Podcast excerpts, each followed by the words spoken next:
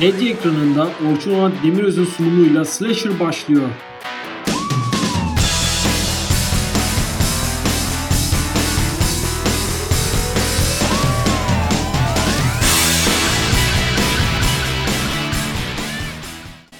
Arkadaşlar merhaba, ben Orçun Onat Demiröz. Uzun süredir beklediğimiz The Batman filmi vizyona girdi. O yüzden bu videoda bu filmden bahsedeceğim. Açıkçası The Batman damarlarına 90'lar neon noir üslubu enjekte edilen ve The Dark Knight ruhunu geri getiren epik bir film. Eğer David Fincher bir Batman filmi çekseydi muhtemelen böyle bir film çekerdi. Sanırım The Batman'i tanımlayan en iyi ve en net ifade de bu. Frank Miller'ın Year One'ından, Jeff Loeb'ın The Long Halloween'inden ve dedektif komik serisinden izler taşıyan film, Christopher Nolan'ın Batman serisinin yanına eklenebilecek bir nitelikti. Gotham'ın Gotik Prensi'nin karanlık yüreğini açan film, çizgi roman fanlarını da doyuracak bir materyale sahip. Doğrusu Matt Reeves'i kurduğu dolambaçlı suç hikayesi bakımından tebrik etmek gerekiyor. Film, Batman'in dedektiflik ve iş sürme özelliklerini ön plana çıkartırken kötü adamı ve yan karakterleriyle de ışık saçıyor.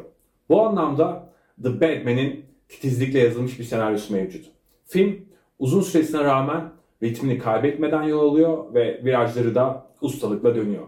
Tabi bu suç hikayesi içerisindeki yapı tasarımı, estetik detaylar ve sinematografi de göz alan cinsten. Özellikle Gotham'ın tasvir ediş biçimindeki kasvet, buhran ve pislik hem Joker filmini hem de Tim Burton'ın Batman'lerini anımsatıyor. New York'tan modellenen set uzantıları ve çarpıcı CGI'ler bu köhne metropolü tüm çıplaklığıyla gösteriyor. Film boyunca o yozlaşmışlığı ve dekadansı sonuna kadar soluyorsunuz.